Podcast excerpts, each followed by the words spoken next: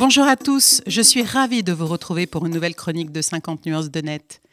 Cette semaine, j'ai souhaité revenir sur la prochaine application de reconnaissance faciale du gouvernement, Alicem, après le rejet début novembre du Conseil d'État du recours de l'association La Quadrature du Net qui demandait l'annulation d'Alicem pour excès de pouvoir.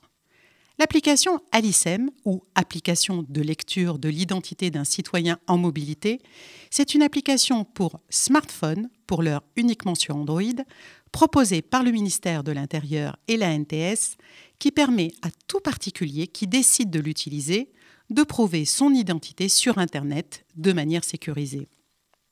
Pour créer son compte Alicem, il faudra réunir plusieurs conditions. Disposer d'un smartphone récent, d'un titre d'identité biométrique pour lire sa puce grâce à la lecture sans contact NFC du portable qui vérifie l'authenticité et la validité du titre, et sans oublier d'installer l'application Alicem.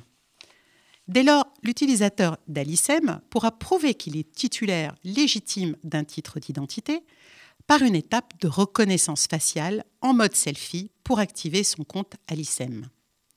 Reste que la CNIL n'a été saisie pour avis qu'une fois la décision prise par le gouvernement, ce qui pourrait présager d'un mépris envers des questions de droit informatique et liberté.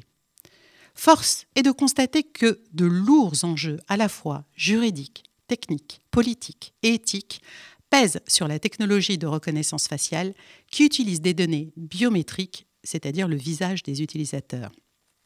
Et même si ce moyen d'identification ne sera pas obligatoire et que chacun aura la liberté d'activer ou non cette application, reste à s'assurer de son acceptabilité par les usagers que nous sommes. À ce sujet, un rapport de l'ENA rappelait que le projet d'identité numérique s'inscrit dans une histoire de défiance et marqué par des échecs successifs. Historiquement, le concept d'identité qui trouve ses origines dans une société de surveillance est ambivalent en ce qu'il est à la fois un instrument de protection et de contrôle des citoyens. Nul doute qu'en matière d'innovation technologique, la participation des usagers est devenue indispensable en amont d'un projet pour être accepté en France.